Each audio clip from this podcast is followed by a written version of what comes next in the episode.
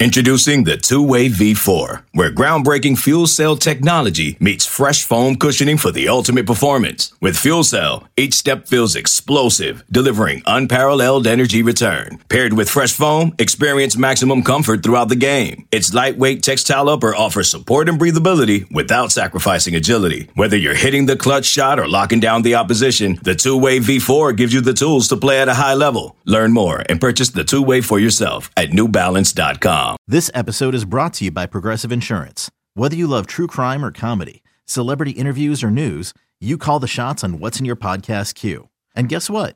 Now you can call them on your auto insurance too with the Name Your Price tool from Progressive. It works just the way it sounds.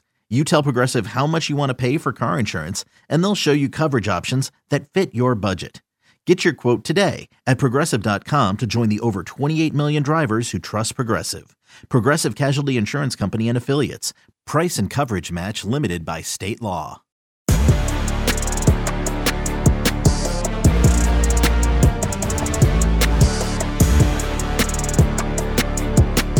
Welcome into the Gig'em 24 7 Sports Podcast. I am Andrew Hattersley, joined by Carter Karels. Here to talk a little baseball and a little football on this edition of the podcast. A&M baseball's season came to an end on Monday night in disappointing fashion with a loss to Stanford. We're certainly going to dive into all of all of that, look ahead to the future, and you know, on the football side, there was some schedule news last week. I know everybody loves talking schedule, and there's a lot to get to there. The SEC announced that they would be going with an eight game schedule in 2024 for the conference for conference play and then reevaluate things where they stand in 2025 and beyond with Texas and Oklahoma joining the SEC. We're certainly going to look into that as well and and talk that. Um, but got to start on the baseball side. Carter, you've had a couple late nights. How, how have you been? Ooh, still waking up. Uh, uh, yeah, it's uh, those West Coast games. I, I mean, I don't know how people do it. I, I love watching Pac-12 after dark after a long day for college football, but man, so those late night baseball games uh, can, can be can be brutal to cover. But it was fun, man. I love I love postseason sports. I love postseason college baseball. It was really a, a fun regional to to cover, but uh, yeah, pretty disappointing for A and M no doubt A&M wins the first two games of the regional over Cal State Fullerton and Stanford looked to be in a pretty good spot. Stanford and Cal State Fullerton were playing in a elimination game earlier on Sunday. Uh, Stanford ends up rallying to win that game and then beats A&M 13 to 5 and at that point you're sitting there thinking okay A&M still got one more game to to go should have the advantage Stanford will be playing for the third time in two days. Um, maybe some some advantages to take there, take advantage of there in terms of pitching, but not not to be A and M loses um, Monday night seven to one as their season comes to an end. Stanford will advance on to the Super Regional to take on Texas, and you know I think there's a couple storylines, at least for me, in this in this regional. One of the big questions coming to the regional was was could A and M kind of had they turned the corner after the SEC tournament from a pitching standpoint, and you know the starters struggled. That's just the truth of the matter. In the in in the regional again, uh, you know guys that weren't able to make it out of the second inning, and you manage differently in the postseason. I think that's important to note as well. Is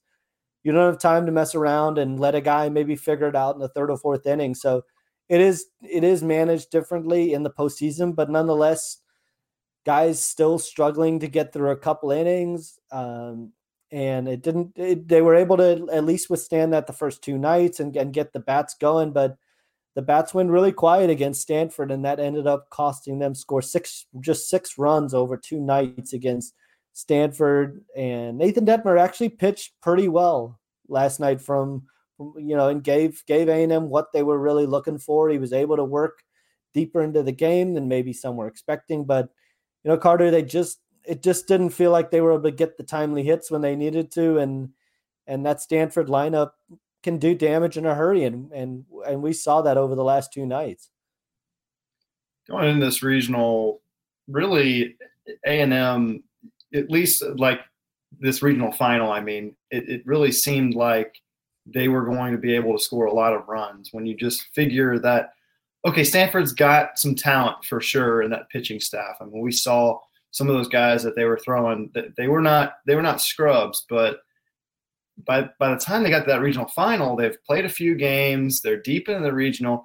They've got their lowest ERA or, or highest ERA, however you want to say it, 599 uh, going into this regional that they've had in the season since 2009. Pitching definitely the weak point for this team. Their defense isn't all that great either.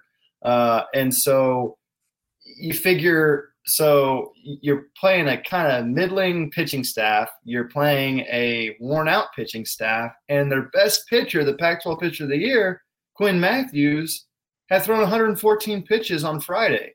So you're you're thinking, man, oh, this is looking good. Even if they manage to win this first game, well, by the second game, they're going to be throwing, you know, absolute scrubs out there.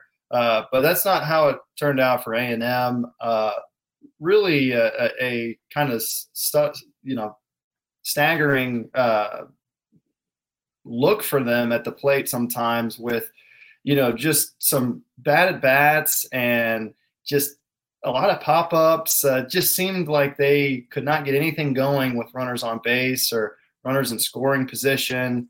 It was a really uh, tough weekend for Trevor Werner. It was a really tough weekend for uh, a few other guys as well. Uh, but you know, you, you look. I kind of crunched the numbers, and last 17 innings, they obviously did amazing that first inning against Stanford on Sunday. But the last 17, they were four of 32 with runners on base and 0 of 11 with runners in scoring position. So any opportunity they had to to generate some runs, they just they couldn't do it. They got two runs in those 17 innings. And another weird thing in that last game, Jace LaViolette was really the only guy who was, you know, figuring it out from the plate. And all four of his at bats came at the very beginning of the inning. So he never got an opportunity mm-hmm. to hit with someone on base or or someone in scoring position. You know, it's it's just kind of bad luck luck sometimes with these things, but um, A&M just didn't put itself in a, in a good position. I felt like they weren't aggressive on the base paths. Um, I felt like they were pop up city sometimes. So, um, and, and, even just trying to work some counts, work some high counts, and get these guys up up in their pitch count. You know, you felt like Matt Scott won a couple innings, and Quinn Matthews was able to go like four innings, and you know, you look at it, Quinn Matthews, like, how is he going four innings? You, know, you you if you're A and M, you would have hoped that you got him out in one or two innings, and then they only had to throw Ryan Bruno one inning, and I felt like he didn't have that great of command, and he was throwing some balls, not not really uh, in command of the, the strike zone, and and A and M just kind of let him get away with it by by swinging at some of these bad uh, bad balls. So um, yeah, it's just just a mess from the plate. Um, a lot of inconsistency there all season, and you look at a lot of their guys in their lineup, and a lot of regression this year. You know, Austin Bost, Brett Minnich, Ryan Targac. There's been a lot of oh, he hit 330 this year and he's hitting 240 this year. So it was a really kind of a, a, a surprising result considering where this team went into the season feeling coming off the College World Series being preseason ranked number five. And yes, they had a really nice run here to end the season. They won six of the last eight SEC series. They went all the way to the SEC tournament, and they went into this regional final in two games. But considering where the expectations were preseason and considering the guys that they brought back, it's a disappointment to me because, man, it should have been much better than this. We should have been talking about another College World Series appearance or at least a Super Regional appearance, and now they don't have either.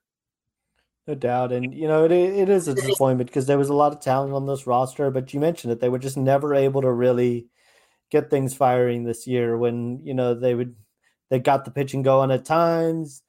The, it was the bats that struggled, and then vice versa, and that that kind of this weekend kind of felt like like a you know microcosm of the season where guys you know they just weren't clicking at all all cylinders at at all times and enough. You know, obviously that SEC tournament run was was really really good, but they just weren't clicking enough. And you know, I think one of the things to your point when you when you look at these at least these two regional final games against Stanford, they you talk about the pressure that they like to put on on teams in the base paths.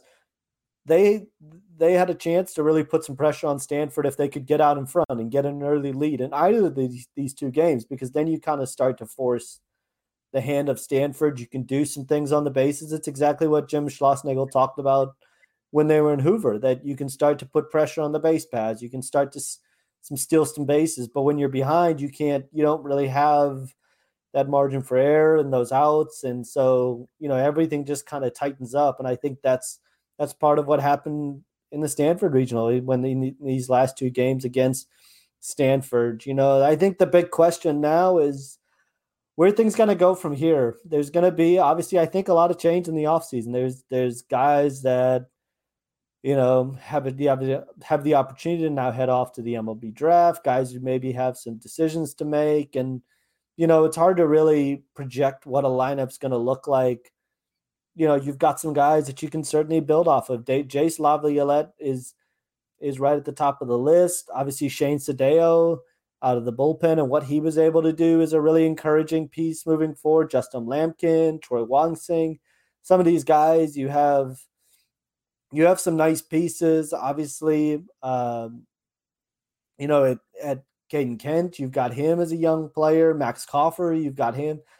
What when you when you when you're Jim Schlossnagle and this staff right now, for me, the biggest the biggest priority this offseason is they have to go out and land some reinforcements on the pitching side. They have to go find guys that can step into the starting rotation and and be a you know a, a dominating Friday night starter and and set the weekend up that way because A&M's just had too much for me they've just had too much inconsistency the last 2 years when it comes to when it comes to the pitching staff and I think that's got to be the that's got to be the priority this offseason. Yeah, I felt like so many games this year they're behind 4 nothing third inning, 6-2 mm-hmm. fourth inning. You know, that their starting pitching was terrible. Like I, I'm, I, a lot of people are like, oh well, this guy, it was terrible all year. Really, I mean, it was. They were lucky to even make the NCAA tournament with how bad their starting pitching was, and they were lucky to make the Stanford regional final. That's what. That's what I'm trying to say is like this run they had at the end of the season actually was was pretty impressive when you consider how many 11-9 wins and and bad starting pitching performances they got. I mean, Nathan Dettmer last night, lasting six innings. I don't think he had done that since like March 17th against LSU. And this is their Friday starter. This was their number one guy. And Troy Wansing had been kind of a, a mess all year with the strike zone and kind of flipping back and forth on on okay, now he's Sunday, now he's a reliever, now he's Saturday again. Justin Lampkin, same thing. Chris Cortez was the Sunday starter to start the season and they barely even used them uh, in this regional. So I think really the biggest glaring issue with this pitching staff is the right-handed pitchers. They, they just didn't have any options uh, out of the bullpen, really. And so, you know, a lot of your guys that you're bringing out there were were lefties, and I, I felt like you had some guys you could really trust uh, and build around with Johnston and Sdao and and and Aschenbeck. But from a right-handed perspective, there wasn't really anybody that you could trust. Um, so that's that's where I think they got a hammer in the portal. Um, you're also losing a few, at least a few, pretty impactful guys uh, offensively. You got Brett Minnich; he's expiring his eligibility. Jordan Thompson's expiring his eligibility, and Austin Bost, uh, you know, 12th man, uh, uh expiring his eligibility. So those, that's at least three guys you're replacing. And then you got a lot of guys who could go pro, right? You, you're talking about Hunter Haas, Jack Moss, Trevor Werner, Nathan Dettmer. There, there is a group in there that could leave, and they might be in a position where they're having to replace their whole infield. So I think this this team next season, they've already added a few transfer commitments but you're going to look at almost a completely different team next year. And that's why these next few weeks are going to be critical for Jim Schlossnagle as far as okay, you, had a hiccup this year, and I think it's fine. Like it wasn't that like it was bad for sure, but it wasn't like, oh my gosh, where's this program going? Like I still think you have a lot of confidence in what he's able to do. His track record speaks for himself, and really, I have no concern about where this where this program can be, and and and the fact that this is somebody that can consistently take them to a college World Series. On the other hand, I say, wow, they're losing a lot of guys next year potentially. They're, they're losing a lot of key contributors, and they're going to have to completely flip the roster, most likely. And so that's why these next few weeks could really determine the outlook of next season. And, you know, it, we're, we're talking about almost a completely different team. And, you know, could be a bit of a rebuild. I don't know, but uh, if they do a really good job in, in over you know this off season, then uh, who knows? Maybe maybe they can get past that that regional this next year. No doubt, a lot of questions, and I'd be remiss if I didn't mention Ryan Prager, obviously, as a guy that yeah. you know it was a it was a blow to lose him, um, and and and a guy you're going to hopefully be able to get back next year, work him into the fold, and potentially he's somebody that can factor into the the rotation potentially, or or at least in the bullpen, and and be be a really impactful guy. And so another lefty, like you said, so they've got to start developing whether it's internally or via the transfer portal. Have got to develop some of those those right-handed pitchers because you're right they they just really didn't have anybody reliable to turn to, whether it was out of the bullpen or or uh, in the starting rotation, or j- just enough of it. So they've really got to address that part of it. And and you're right, there's going to be some decisions, but there were some decisions last year, and some of these guys chose to come back for another year. Trevor Werner was one good example of a guy that chose to come back for another year, and, and we'll see what Hunter Haas and Jack Moss uh, opt to do as well. But uh, certainly going to be another uh, eventful offseason with a lot of moving and a lot of moving pieces, and um, we will certainly keep you guys up to date on on everything uh, related to Texas A&M baseball on the site. So be sure to stay tuned to Gig'em 24/7 for the latest there. We're going to switch gears and talk a little football after the break. As I mentioned, the SEC schedule um, will get announced next week. They did reveal at the end of the SEC spring meetings that they were opting to go to an eight-game schedule. Carter has a lot to say about that, so we're going to um, get his take right after a quick break. Okay, picture this. It's Friday afternoon when a thought hits you. I can spend another weekend doing the same old whatever, or I can hop into my all new Hyundai Santa Fe and hit the road. With available H-track all wheel drive, and three row seating, my whole family can head deep into the wild. Conquer the weekend in the all new Hyundai Santa Fe. Visit HyundaiUSA.com or call 562 for more details. Hyundai, there's joy in every journey. It's Kaley Cuoco for Priceline. Ready to go to your happy place for a happy price? Well, why didn't you say so? Just download the Priceline app right now and save up to 60% on hotels. So whether it's Cousin Kevin's Kazoo concert in Kansas City, go Kevin, or Becky's Bachelorette Bash in Bermuda, you never have to miss a trip ever again. So download the Priceline app today. Your savings are waiting Go to your happy place for a happy price. Go to your happy price, Priceline. Welcome back into the Gig'em 24 7 Sports Podcast. I am Andrew Hattersley, joined by Carter Karels. We're going to talk a little football. Uh, the SEC making news, obviously, last week at the end of their meetings. It kind of felt like a, it was kind of a yo yo going back and forth over the course of the week. You know, it things kind of entered with maybe a nine game schedule on the table. Then, you know, some questions about whether they were going to stay at eight, whether they would even make a decision. And then it comes to the point of, of the eight game schedule in 2024 for conference play when Texas and Oklahoma join in the conference. Carter, what do you make of all this and, and them opting to go with an eight game schedule, at least for one year? Well, just speaks to where this conference is at as far as there's a lot of people at the table that have differing opinions and there's a lot of politics involved Uh, and it's not surprising. That's how these things go. That's why anybody, when anybody reports like, oh yeah, A&M nine game schedule, Miss State, LSU, Texas, finalized, done deal. I'm like, no, it's not. like, there's It's just not done until it's signed. there was so much of that. I mean, like literally everybody was like, "Oh yeah, it's done deal, hundred percent. Miss State, get ready." And I'm like, "No, it's not done. Like, do you understand that there's 14 of these teams about to be 16, and they all whine and complain and argue constantly? You know, Alabama coach Nick Saban has been saying, "Oh, nine games, nine games, nine games," and then all of a sudden he's like, "Ooh, but Tennessee and Auburn." Uh, and LSU, like, ah, that, that seems pretty hard. I don't like that. And it's like, uh, you're not going to satisfy all these people. There are going to be people that get screwed. There are going to be people that don't get their way.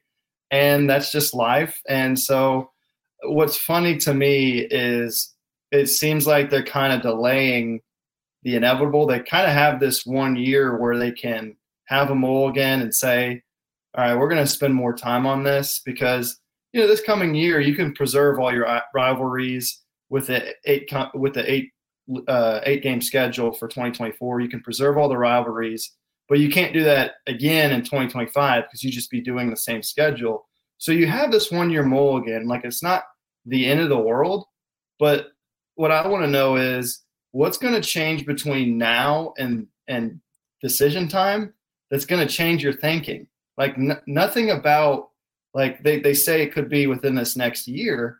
Well, there's not going to be a 12 team playoff w- in the 2023. So it's not like you're going to receive any any more information. There's not going to be any more data out there that can make you come to this decision. So I feel like we're just going to reboot the arguments once again, and it's going to be the same political game. Uh, but ultimately, what I'd say is, you know, the eight game schedule, nine game schedule, there's a lot of talk about preserving rivalries and hey, we want the lesser teams to make a bowl game and oh well we want it we want it this way to help us get in the playoff. Um, for me, I I love the rivalries. I, I love you know I'd love to see A&M play Texas every year, um, but I feel like the name of the game like there's there's two things I don't really care about. It's one, oh let's keep it eight games so Vanderbilt can make a bowl game. I don't care about that. I think that's a weak argument. It's like the difference between five and six games. Like, sorry, man. Like that's that's not that's not a that's not a driving force behind this. Number two, the whole oh we might get ten more million dollars a year or whatever from ESPN if we do nine games. Who cares? Like you've already got all the like if you're A and M, you've already got all the facilities, you already got all the NIL money what's an extra $10 million going to do for you? Like, you already got all the money you could ever spend with this new deal and what you already have. So, that to me, that doesn't matter. Preserving rivalries is, is a great argument for sure. But yeah. I think A&M fans, and maybe this is a hot take, but I feel like you'd care a lot more about making the playoff than you would playing Texas every year. If you had to choose between the two, would you rather compete for championships or preserve this this rivalry you've got? And and that's the question is will an 8 team or a 9 team help you make the playoff more? That that's the biggest question to me. That's what everyone should be talking about. I don't you know, as much as I care about the rivalries, to me that's secondary. That doesn't matter as much about will this help me make the playoff? And for me, you'd like to think that nine games will help you make the playoff more if you're one of the elite teams in the conference because you'd say, well, we'd have to shrink the schedule. We could have like an RPI system that we've got in basketball and baseball where, you know, even if we go nine and three, I mean, we play Georgia and LSU and Bama and OU and Texas. So, of course, we deserve to be in. But I just, I keep, you know, the cynic in me keeps saying, is that really going to get you in? Because you'd basically be saying uh, under a nine game schedule, you only do that if they let six teams in from the SEC every year, like five or six, because otherwise it's going to be three or four, and any nine and three team is not going to be in. And so for me, I'm like, if you go to nine games, you better freaking get five or six teams in, or or four or five, because otherwise it's a waste of time. You're just risking you're you're increasing your chance of losing another game as compared to just scheduling New Mexico. So I know I know it sounds like a scaredy cat, cowardly thing, but to me, it's it it that that's how you have to look at this. Is it does it help me get in the playoff or not? And we don't know yet how the committee will look at this. And I'm just saying we can't just we can't just assume that that extra game is going to mean everything to them when you have all these other conferences and you know a&m at 9 and 3 may not be as compelling to them as baylor 11 and 1 or, clemson at 10 and 2 so I, I know i'm rambling. I have a lot of thoughts on this but to me i'm like if we're ranking the order of importance the playoff is number one the rivalries is number two and then the way down here is like the bowl game stuff and the money because that doesn't affect me as a fan or as a reporter or as a whatever. Like that does not affect anybody that that is watching this stuff but these two things the rivalry and the playoff matter more. And if i had to rank hey play texas every year or make the playoff the the playoff matters more to me if if you're a fan.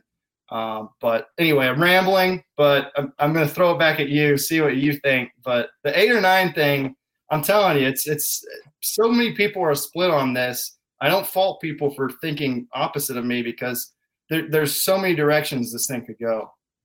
Yeah, there's so many. There's such a debate about it, and I, I agree with you when you consider the fact that, you know, five of those spots are going to go to conference champions. Now suddenly you're just down to basically six, seven spots that that you're trying to basically argue A or the SEC should get four of those those spots, and that's going to be a lot to ask. If you go to a nine game schedule, you're right. If how, you're going to have the committee basically weighing a nine and three SEC team against an eleven and one, potentially 10, 10 and two um, team for another conference, and that's you're not always going to you're not always going to win that battle, and so you are taking a risk. I do wonder if this extra year, because because you're right, I and when you listen to them talk, you know ESPN? Are they going to, how much are they going to pay for that extra game? How much can they pay for that extra game? You know, there's, there's the reality going on right now that, that there's quite a few layoffs going on around ESPN right now. And, and yeah. what are they going to pay for that extra game? Is it going to be worth potentially adding a game and, and, uh, you know, what's that going to do for, for your college football playoff chances? So, I think that is a real concern. I think the rivals rivalries, like you said, it's I don't think everyone's going to get their perfect system, and I think that everybody's got to kind of understand that. And I think, you know, you've you've got A and M in one quarter. I think when you listen to Ross Bjork talk and you listen to Jimbo Fisher talk, I think one of the reasons they've talked about nine games is for the reason, like you mentioned, that they would get to play LSU every year. That's a game that has developed into a a pretty good rivalry. There's been some pretty good games there. When you talk about the seven overtime game, you talk about, uh, you know, just some of the battles that they've had on the recruiting trail and and and everything going on there. I think that's turned into a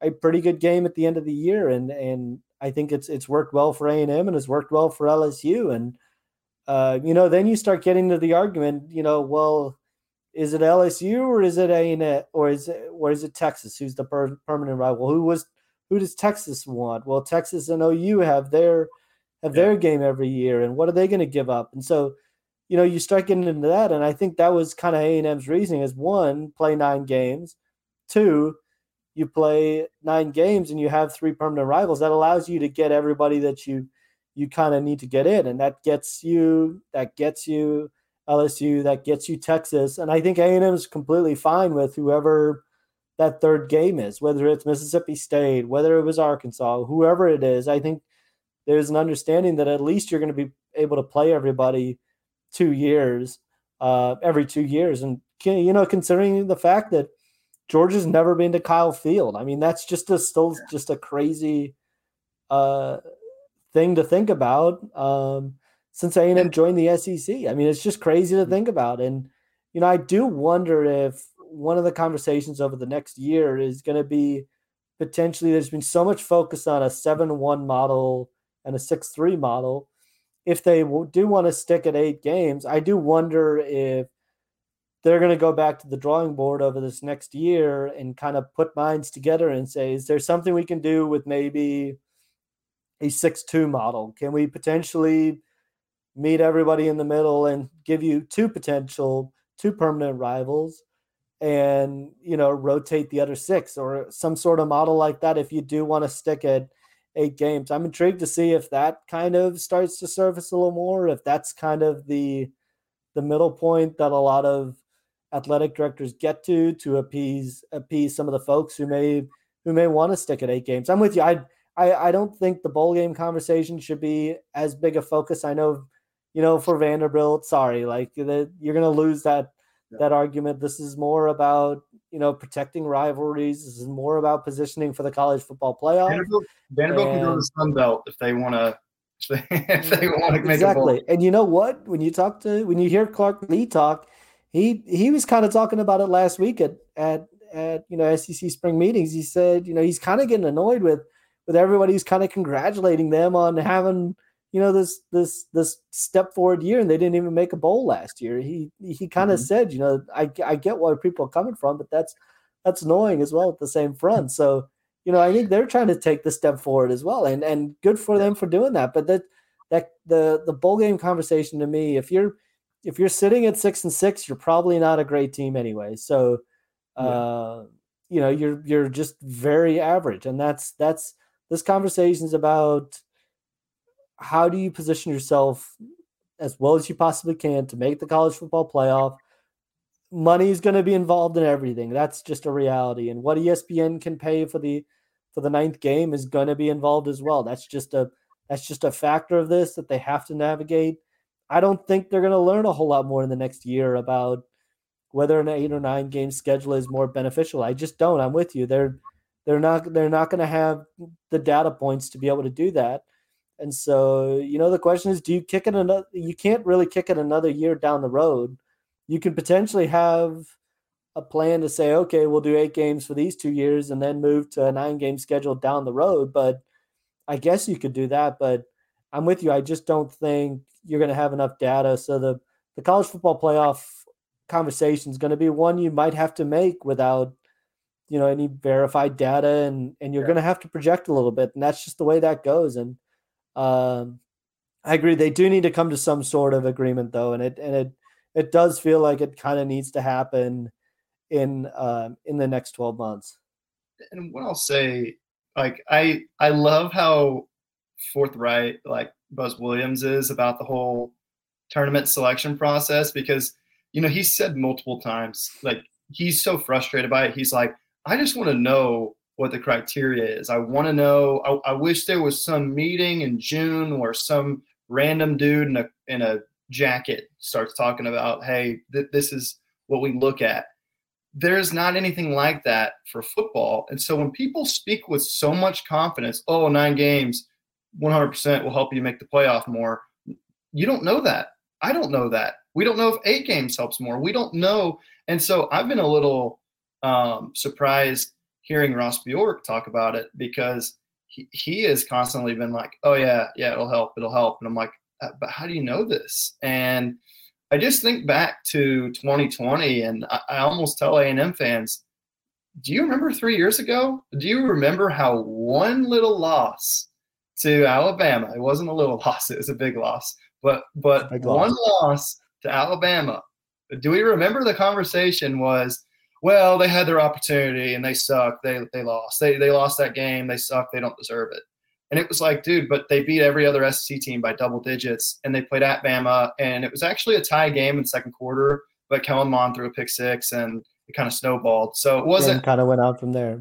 You watch the game, like they competed better with them than a lot of other teams did, and and then you're like, okay, well Notre Dame just got destroyed by Clemson like three like one day before the selection show. But it, all the talk was well they suck. They they lost that one game. And oh that one night they played lsu when it was monsooning. They only beat them by 20 uh, and oh they only beat this team by 26 and it was like what in the world? So I, I just imagine a world where here we are in 2026 and A&M's nine and three, and their three losses are to Georgia, LSU, and Bama, and they've got a couple decent wins, but nothing crazy. And then the conversation becomes, oh, well, they had their chance. They could have beaten three of the top five teams in the country, but they didn't, so they suck. And Baylor is 11 and one. They actually won their games, so they deserve to make it that that I totally see that happening. I just I know it's going to happen. That's just my thought on the issue because I just we've seen this happen before where you, you don't win against that big opponent and it's just used against you. Uh, and because a team hasn't played that big opponent like a Baylor or a Clemson, they're kind of given this benefit of the doubt of like, well, they won they won their games that mattered and you didn't. Uh, instead of more of the strength of schedule and eye test kind of considered. So I just I caution people. I know nine games sounds great. You preserve the rivalries, it strengthens your schedule. But do we really think that one extra game is going to tell these committee members, oh, well, this nine and three team deserves to be in. And you know what? We're going to have five SEC teams in the playoff. I just don't see see it shaping out that way.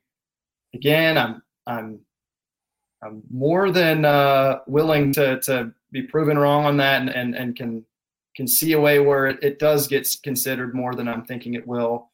But as it stands, what we've seen in the past, they don't give a lot of grace for those kind of losses, and uh, yeah, we'll we'll see. I'm I'm just saying, don't assume like we don't know yet. Then, so the other the other question too, there's there's so many questions and like, like dynamics to this because when you consider okay if you stay at eight games you're still probably going to get a ninth really good game because you're going to have a power five opponent in the non-conference portion of your schedule you know whether that's miami notre dame louisville whoever that is um, you know that's going to be that's going to be another opportunity to kind of add another resume point. And so if you go to a nine game schedule, okay, well, do you still continue to play a power five opponent in the non conference? Because then you're playing 10 power five games. And then you're, you know, so you're adding, you're adding potentially another power five game there. For the fans, I think they would love it. I think,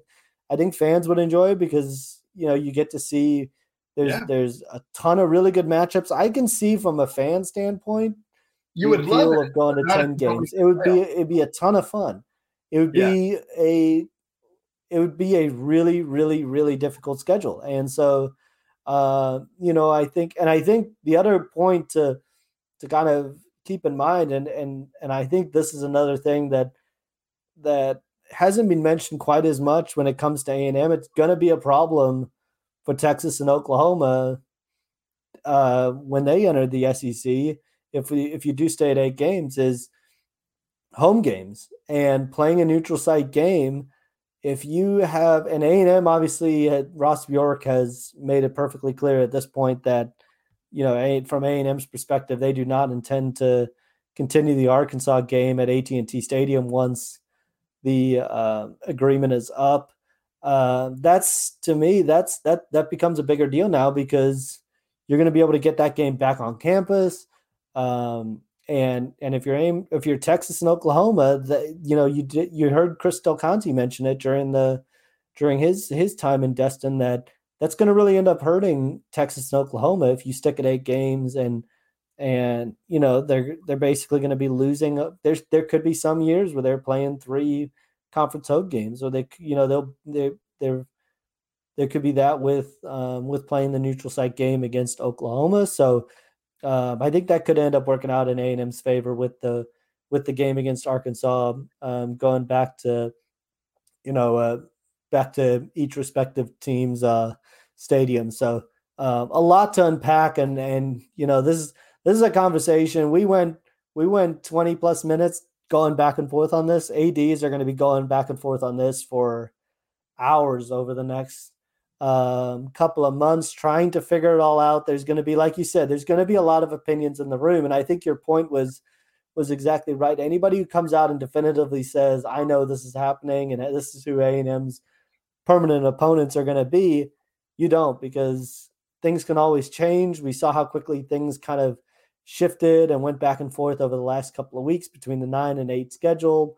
Who was the permanent opponents? How are things going to work out? And um, so yeah, just you know, it, it's it, it's going to be fun to watch, but just have a little patience that they're going to get it worked out. But you know, read everything with a little bit of skepticism and and and question: Does this really make sense, or is this really logical as for when it's coming out right now? So uh, until then, we're both you and I are heading over to the uh, the camps over at College Station, Should be taking place Wednesday through Friday.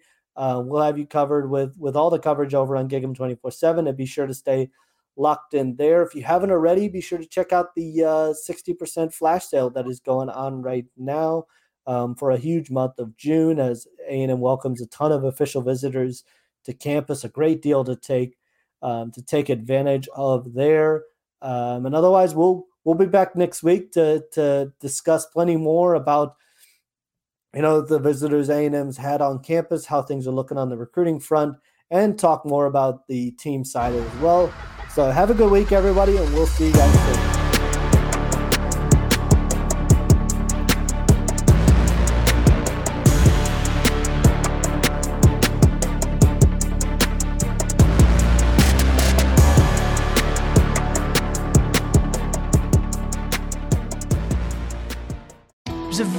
Bright shining light, Sarajevo, and they needed to kill that light. From producers Matt Damon and Ben Affleck, explore how art and music sustained hope during the siege of Sarajevo, thanks in part to humanitarians and the band U2. U2, they represent a personification of our resistance. The Hollywood Reporter hails Kiss the Future, moving and inspirational. Kiss the Future! Viva Sarajevo! Kiss the Future, new documentary now streaming exclusively on Paramount Plus. Go to Paramount Plus to try it free. Terms apply.